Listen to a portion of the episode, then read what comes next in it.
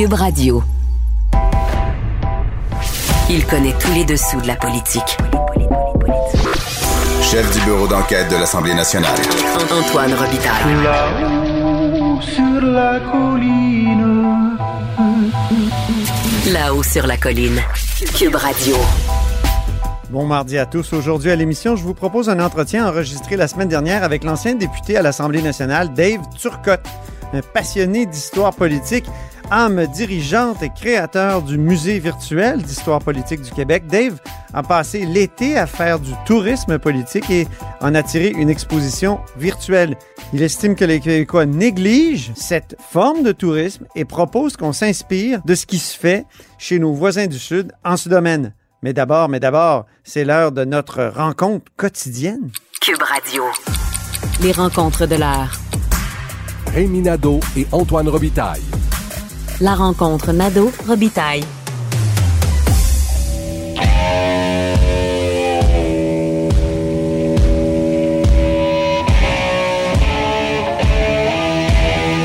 Et bonjour, Rémi Nadeau, Salut Antoine. chef du bureau parlementaire à l'Assemblée nationale pour le Journal de Québec, Journal de Montréal.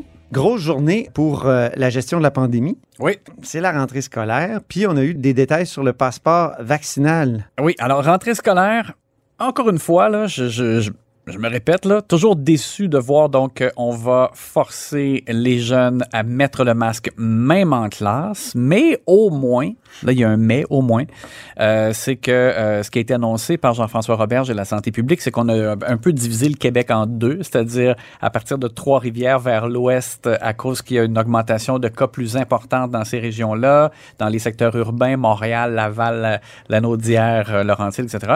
Euh, il y a donc là, il y a euh, du port du masque en classe, mais par contre, dans l'est du Québec, donc Capitale-Nationale, Chaudière-Appalaches, euh, Saguenay-Lac-Saint-Jean, Côte-Nord, Bas-Saint-Laurent, là, euh, grosso modo, euh, là, ben, les jeunes n'auront pas à mettre le masque en classe. Et- Deux Québec dans un, comme on disait à l'époque. Exact. Mais je trouve au moins que ça rend justice au fait que, euh, par exemple, dans la capitale nationale, il y avait euh, un texte qui a été écrit euh, au cours du week-end à l'effet que les jeunes de la capitale nationale étaient les plus vaccinés dans l'ensemble du Québec. Et, et, et pas juste quand on regarde les jeunes, le bureau d'enquête du journal aussi, durant le week-end, avait publié une carte et on voyait que dans la capitale nationale, le taux de vaccination était de 82,5% C'est sûr qu'une grosse différence quand on regarde l'Outaouais, c'est 71% alors, c'est sûr que là, tu, regardes ceux qui sont pleinement vaccinés, il y a une, euh, quand il y a 10 Est-ce qu'on sait quelles sont les raisons qui euh, expliquent cette disparité? Non, je pourrais pas dire qu'est-ce qui fait que dans ben euh, dans l'ouest dans par exemple Montréal, Laval, on a souvent évoqué le fait qu'il y avait des communautés culturelles où il y avait un peu plus de réticence, mais tu sais Mais dans l'Outaouais, ouais, c'est ça dans l'Outaouais, je pense pas que ça l'explique et, et même de façon de, de façon c'est sûrement euh, pas l'accès au vaccin dans l'Outaouais. C'est comme l'Ontario, c'est comme l'Ot- l'Ottawa. Non, en effet. Alors, je vois pas pourquoi il y a davantage de réticence. Mais alors, au moins, je trouve que ça rend un peu justice au fait qu'on dirait que ceux qui ont fait le plus d'efforts euh, sont un peu récompensés, entre guillemets. Euh, on a adapté euh, les mesures en fonction de, de l'épidémiologie et aussi de la vaccination. Alors, pour la rentrée... Donc, les jumeaux vont n'auront pas apporté le. Non. Si on- Je si on- parle de tes jumeaux, le Rémi. Oui, ça. Si je regarde ça de façon personnelle. oui, c'est ça. Euh, et puis, honnêtement... la- Ils n'auront pas apporté le masque comme La, ça. la semaine dernière, je regardais, euh, par exemple, dans la capitale nationale, parce que le ministère ne produit plus le bilan là, quotidien par région. Mais non. Mais, On euh, nous cache des choses, Rémi. Mais la semaine dernière, je, je vérifiais moi-même avec les gens de la capitale nationale, puis il y avait des journées, c'était 16 nouveaux cas, 16 nouveaux cas. Une fois, il y a eu 23, c'est retombé à 16. Donc, on voit que la situation est quand même pas à la hausse de façon importante. Euh, mais je, je trouve ça évidemment dommage pour les gens qui nous écoutent et qui sont euh, davantage là, euh, du secteur de, de l'Ouest ou de Montréal. Tout ça, je trouve ça dommage. Euh, souhaitons que ce soit... Moi, je rentre dehors, là, il fait tellement chaud. Je sais pas s'il y a des écoles qui sont pas climatisées où les enfants vont vivre des chaleurs comme celle-là avec le masque toute la journée. Là. Ben là, c'est ça. Jean-François Robert, je Aïe, aïe. dis que la santé publique avait déjà indiqué que s'il y a, par exemple, chaleur accablante euh, lors de la rentrée, ben là, euh, on ira avec la logique et les gens seront pas obligés de mettre le masque de façon Ah. temporaire. Voilà. Euh, L'autre chose aussi, c'est important de le dire parce qu'il y avait beaucoup de questionnements sur qu'est-ce qui se passe en cas de, de COVID, quand il y a un cas de COVID dans une classe. Est-ce qu'on ferme la classe ou euh, qu'est-ce qu'on fait? On fait comme la Nouvelle-Zélande, on ferme l'île. Et, et là, et là aussi, on est allé avec une certaine logique, c'est-à-dire dans les, les régions où il y a le port du masque obligatoire en classe, ben, admettons qu'il y a un cas de COVID, ben, à ce moment-là, le cas de COVID est retiré, mais les autres, de toute façon, ils portent le masque. Donc, ils peuvent rester en classe pareil et ils vont être dépistés dans les jours suivants. Et s'il n'y a pas de problème, pas plus que ça. Dans les classes où il n'y a pas le port du masque obligatoire, ben là, à ce moment-là, il va falloir que les jeunes qui ont été en contact avec le cas COVID mettent le masque quand ils vont retourner en classe OK. et se faire dépister aussi. Et, et autre chose, c'est que les jeunes qui doivent être dépistés parce qu'ils ont été en contact avec quelqu'un qui a eu la COVID ne pourront pas aller au parascolaire. Le parascolaire, on n'avait pas trop parlé, mais c'est le retour du parascolaire avec le passeport vaccinal pour les activités intérieures et euh, à l'extérieur quand c'est à haut euh, risque de contact, là, comme le hockey, le sport, euh, soccer, des choses comme ça. Toutes sortes de, de nouvelles complications et de difficultés. Il y, a, il y a toutes sortes de situations dans ce que tu viens d'évoquer Oh, là. en là. effet, c'est sûr que... J'imagine euh, que les gens dans les écoles, les équipes écoles, comme on dit, vont être débordés, vont se poser des questions. euh, Oui, tu sais, je, pense que, regarde, quand, je- quand on le fait sommairement, on voit que euh, y, a, il y a des différences. euh, mais par contre, moi, je trouve que c'est bien qu'on n'ait Mhm. pas fait mur à mur euh, et qu'on respecte une certaine logique et l'épidémiologie et la vaccination. Donc, moi, je suis relativement euh, satisfait, là, autant que faire se peut. Évidemment, j'aimerais mieux une rentrée plus normale. euh, oui, on, sait. l'a Toi, tu, tu Mais disais bon. que le party était gâché Oui, c'est ça. Alors, c'est encore un... un- dans une de tes chroniques. c'est une, oui. une rentrée encore au goût amer, un peu surette, mais Oui. au moins... À géométrie variable. c'est ça. Mais est-ce pas- que les- est-ce que est-ce qu'on a entendu les oppositions là-dessus? Parce qu'on sait qu'ils sont toujours très très très critiques de Jean-François Roberge que qu'on accuse d'être euh, flou, mou euh, Ben, au- et, au- au moment où et- on- et ignorant aussi des affaires de de, de, de l'aspect euh, de, de l'aération. Oui, ben, au moment où on se parle, les, les, euh, réactions sont encore, je te dirais, euh, à survenir, là, si on peut dire ça comme ça. Mais euh, c'est sûr que les, les partis d'opposition euh, vont encore dire que M. Roberge n'était pas suffisamment prêt, que ça a pris trop de temps, que comment se fait-il que bon. Et là-dessus, Dr Arruda a dit quelque chose qui va un peu à la défense de, de Jean-François Roberge, c'est que il a dit qu'il fallait être le plus près possible de la rentrée pour prendre des décisions. Euh, pour pas qu'on soit obligé de changer d'idée dans deux semaines, parce que dans une région, la, chan- la, la- la donne a changé avec l'épidémiologie, tout ça. Donc, Ah, ça, ça a du sens, par exemple. oui, Dr Arruda a dit on est aussi bien, on était mieux d'attendre le plus près possible de la rentrée pour que la décision qu'on prend euh, tienne le plus longtemps possible. Si on prend une décision à la mi-août, euh, puis que le, le portrait change, euh, ben là, des fois, ça, ça tient plus. Puis la rentrée aussi est à géométrie variable. Là. c'est ça. On C'est être C'est le pas tout le monde qui rentre en même temps, mais Ouais, c'est ça. le gros des, des effectifs, je pense, euh, ça s'en vient vendredi, si je ne m'abuse. Oui, la, la semaine prochaine dans, dans, dans certains cas. Et pour ce qui est du passeport oui, le vaccinal, passeport vaccinal. Parle, parle Alors, de ce côté-là, donc euh, là où on a été plus précis, c'est que euh, on avait déjà dit que ce serait euh, imposé dans les bars, les restaurants, les gyms et dans des endroits publics où il y aurait un rassemblement ou des événements. Alors, c'est là-dessus qu'on est un peu plus spécifique. On, dit que ce sera par exemple les cinémas, euh, les, euh, les casinos, les bingos, euh, les centres récréatifs du genre récréophone, là, où les, les jeunes jouent là, dans des, des piscines à balles, des choses comme ça. Donc, de ce côté-là, c'est- là où on va exiger donc une preuve de vaccination pour pouvoir avoir accès à ces choses-là.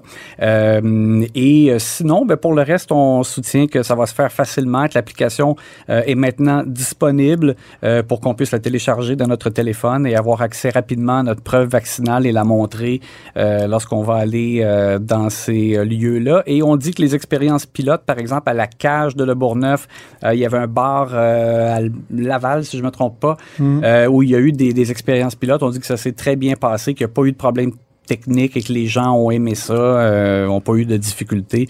Donc, euh, Hier, j'étais sur une terrasse avec des collègues, puis euh, à la fin du repas, on, bon, on a payé tout ça, puis on a posé la question à, la serveuse, est-ce que si on vous ajoute la nécessité de de, de, comment dire, de vérifier si tout le monde a son passeport vaccinal. Elle dit, je sais pas comment je vais faire. Elle dit, on est en pénurie de main d'œuvre, on n'est pas assez nombreux comme employés. Donc, j'ai l'impression qu'à partir du 1er septembre, là, il y a des gens dans les restaurants et des employés de restaurants qui vont travailler très, très fort. Ça va être compliqué. Ils vont peut-être se faire crier après. Oui, ben, On il- sait que le, même le chef du Parti conservateur, Éric Duhem, l'autre fois, dans son point de presse sur le passeport vaccinal, il a dit, je suis contre, mais euh, j'implore euh, mes, euh, mes militants là, de ne pas être violents ou ne pas dénoncer les pauvres euh, employés qui vont devoir faire passer ce test-là, dans le fond. C'est Ouais. ni plus ni moins qu'un test d'entrée. Parce que c'est déjà pas facile pour eux et effectivement, ça se rajoute. Euh, et tranche de vie, j'étais Ouais. dans un magasin euh, grande surface euh, hier. Pour faire des emplettes de, J'ai- et- de, de rentrée. Pendant que moi, j'étais à la caisse, j'ai vu le, près de moi la caisse, le service à la clientèle. J'ai vu une dame lancer une pièce de vêtement au visage d'une commis en, en, en haussant le ton et en quasiment en criant. Puis la, la personne qui me faisait payer me disait malheureusement, c'est plus rare. On dit que depuis la pandémie, le- le- c'est comme si le- la tension chez certaines personnes a augmenté. Des fois, la, la valve saute en, Ouais. euh, comme ça dans une situation de confrontation, euh, service à la clientèle. Alors, c'est plate, mais il faut, euh, il faut essayer de garder notre calme.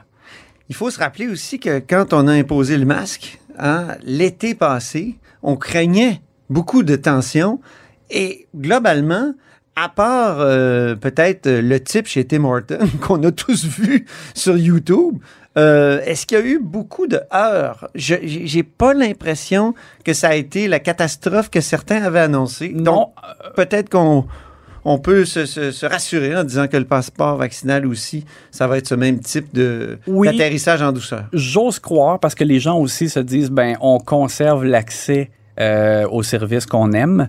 Euh, on veut pas de fermeture, on est content de ça. Et puis, euh, bon, c'est juste qu'il y a une- lassitude là, pour le masque et tout ça. On a hâte de s'en débarrasser et on espère que le gouvernement euh, en tient compte. Là, de, de, de- il faut euh, conserver l'adhésion des gens et essayer le moins possible de faire des restrictions, mais tout en étant prudent. Donc, on essaie de chercher l'équilibre. Je, je pense qu'on l'a fait là, avec la. Pour ce qui est des écoles, en tout cas, moi, je suis satisfait de voir qu'on s'est adapté euh, aux différentes situations des régions. Merci beaucoup, Rémi Nadeau. Ça fait plaisir. Amateur de steak, de tarte au sucre, de Black Sabbath et accessoirement, chef de bureau parlementaire. Et de politique. Accessoirement. Bye. Salut. Antoine Robitaille. Le philosophe de la politique. La joute politique ne colle pas sur lui. Il réussit toujours à connaître la vérité. Vous écoutez là-haut sur la colline.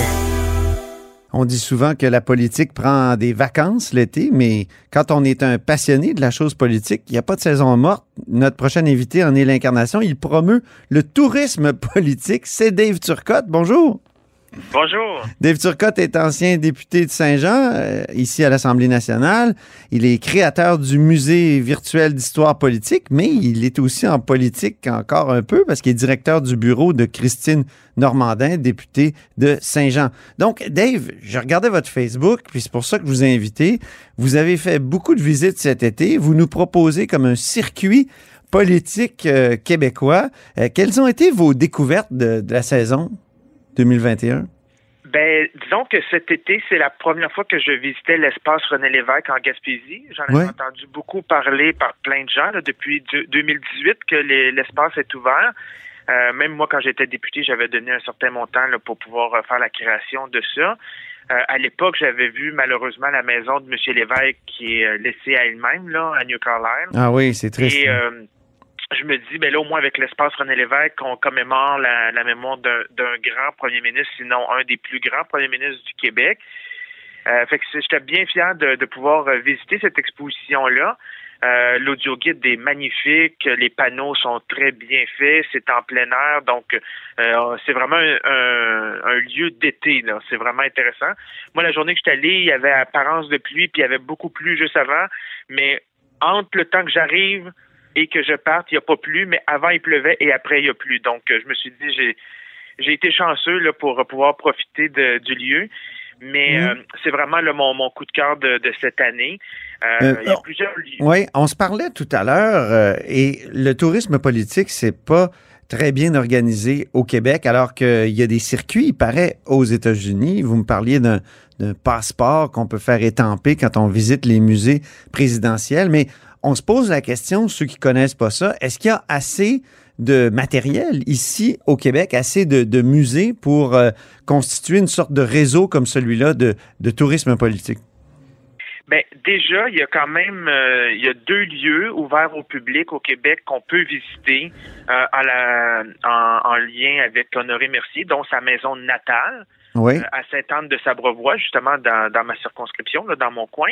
Euh, il y a aussi le domaine seigneurial à, à Sainte-Anne euh, en Mauricie qu'on peut aussi visiter. Là, ça a été une des résidences de- d'Honoré Mercier. Il y a le domaine joli de Lotbinière qui Ah est oui. magnifique. Euh, bon, en Chaudière-Appalaches, avec des jardins magnifiques, tout ça. C'était quand même euh, un lieu de résidence là, de- du premier ministre Joly de Lotbinière. L'espace René Lévesque qui est tout nouveau, mais qui est vraiment euh, à, à voir. Puis il y a Paul Sauvé, euh, dans les Laurentides, à Saint-Eustache, euh, l'espace euh, sauvé, euh, sauvé, euh, euh, euh, Chénier sauvé, donc Mhm. en lien là euh, avec les Patriotes, mais aussi euh, et il a été restauré la maison. euh, C'était la maison de, de Paul Sauvé. Elle a été complètement restaurée récemment dans les dernières années. Donc, Et premier ministre ont- unioniste juste après euh, Maurice Duplessis. Exactement, qui a malheureusement euh, qui a été déc- qui a décédé, qui est, qui est mort en, en fonction hein, après seulement que euh, à peine une centaine de jours en fonction. Là. Il a eu le temps de dire désormais. Ouais, il y a des, des débats d'historiens à savoir s'il l'a vraiment dit ou pas, par exemple. là. Ah bon? C'est une autre histoire. Euh, C'est une autre histoire.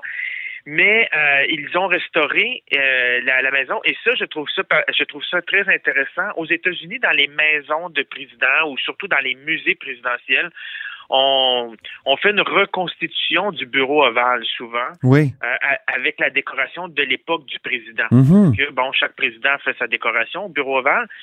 Et à l'espace euh, Sauvé, donc à Saint-Eustache, ils ont fait une pièce là, qui est en quelque sorte, je pense pas que c'est une reconstitution fidèle du bureau de Paul Sauvé, mais c'est vraiment des, du mobilier, des équipements euh, de bureau de Paul Sauvé. Et on a en quelque sorte un peu l'impression d'être dans le bureau de, de, de, de Paul Sauvé. Donc ça, je trouve ça intéressant euh, comme rappel. Il y a son fauteuil quand il était président. À l'époque, le président le président de l'Assemblée législative partait et il partait avec son fauteuil. hein, et on changeait, on en faisait un nouveau. Oui. Donc, euh, il y a son fauteuil qu'on peut euh, qu'on peut admirer. Fait qu'il y a quand même quelques premiers ministres au Québec qui a des ont- des lieux qu'on peut visiter.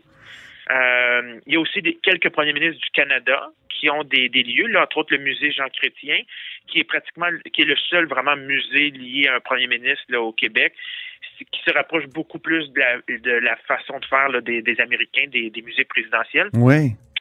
Mackenzie King en Outaouais aussi a un lieu. Wilfrid Laurier a deux maisons, une à Arthabasca, ben, à Victoriaville, l'autre à Saint-Lin-Laurentide, et puis euh, Louis Saint-Laurent. Euh, ça, j'ai, ça fait des deux, trois étés que je vais aller le visiter, puis j'ai jamais eu euh, l'occasion de le visiter. C'est le seul lieu de mon exposition que je parle que je n'ai pas visité encore. OK, OK. Euh, donc, c'est en Estrie. Euh, et puis, il y a aussi quelques lieux en lien avec des, des premiers ministres avant la Confédération. Donc, soit du, euh, des premiers ministres du Canada euh, uni ou du Canada euh, Est. euh, à l'époque, donc, euh, entre autres, là, Étienne Pascal Taché, puis euh, aussi, euh, euh, voyons, là, j'ai, j'ai un blanc là, de notre ami qui était avec Cartier. Oui. Georges-Étienne Cartier. Georges-Étienne Cartier. Donc, euh, c'est ça. Donc, il y a des, des maisons qu'on peut visiter d'eux. Puis dans mon exposition, ben, je me suis euh, je me suis gâté, vu qu'il n'y en avait pas tant que ça, des lieux euh, politiques, je me suis dit, ben, je vais ajouter tout ce qui est en lien avec les Patriotes. Donc, il y a quand même le Musée national des Patriotes à Saint-Denis-sur-Richelieu. Puis, tant qu'à aller visiter l'espace euh, Chénier-Sauvé euh, à Saint-Eustache, ben, on peut faire un petit arrêt juste à côté au manoir Globensky, qui a une très belle exposition aussi sur l'histoire des Patriotes là, de, de la rive nord. Euh, il y a le musée, cet été, j'ai revisité le musée de la civilisation à Québec, l'exposition permanente. Il y a quand même beaucoup d'objets politiques. Oui. euh, C'est une belle exposition, ça. Oui. Oui, oui, oui. Puis, euh, Le donc, temps euh, des a- Québécois. Exactement, exactement. Il y, a que- il y a quelques belles pièces, entre autres de l'époque Le Sage, Révolution tranquille, de l'époque euh, Maurice Duplessis. Puis c'est toujours plaisant de voir que dans mon cas, ben je me je vois des pièces qu'ils ont au musée, puis j'ai les mêmes pièces dans ma collection. Fait que je me dis bon ben ma collection doit avoir une certaine valeur. Là, donc Ben oui. euh, éventuellement Dave, vous, concurrencez, à un véritable musée d'histoire politique au Québec. Là. Vous concurrencez les institutions. C'est ça qui est incroyable. Souvent, vous êtes plus dynamique que certaines d'entre elles. Ne manquerai pas dans ça. OK. Donc, euh, c'est ça. Vous exposez tout ça dans votre musée d'histoire virtuelle là, sur, euh, Puis sur le web. Là, le- le- la meilleure façon de découvrir ces lieux-là, c'est de les visiter. Mhm. Donc, je n'ai pas voulu concurrencer, euh, je voulais pas faire compétition à ces lieux-là. Donc, j'aurais pu publier plusieurs photos de ces lieux-là, mais les gens auraient peut-être eu moins d'intérêt de les visiter.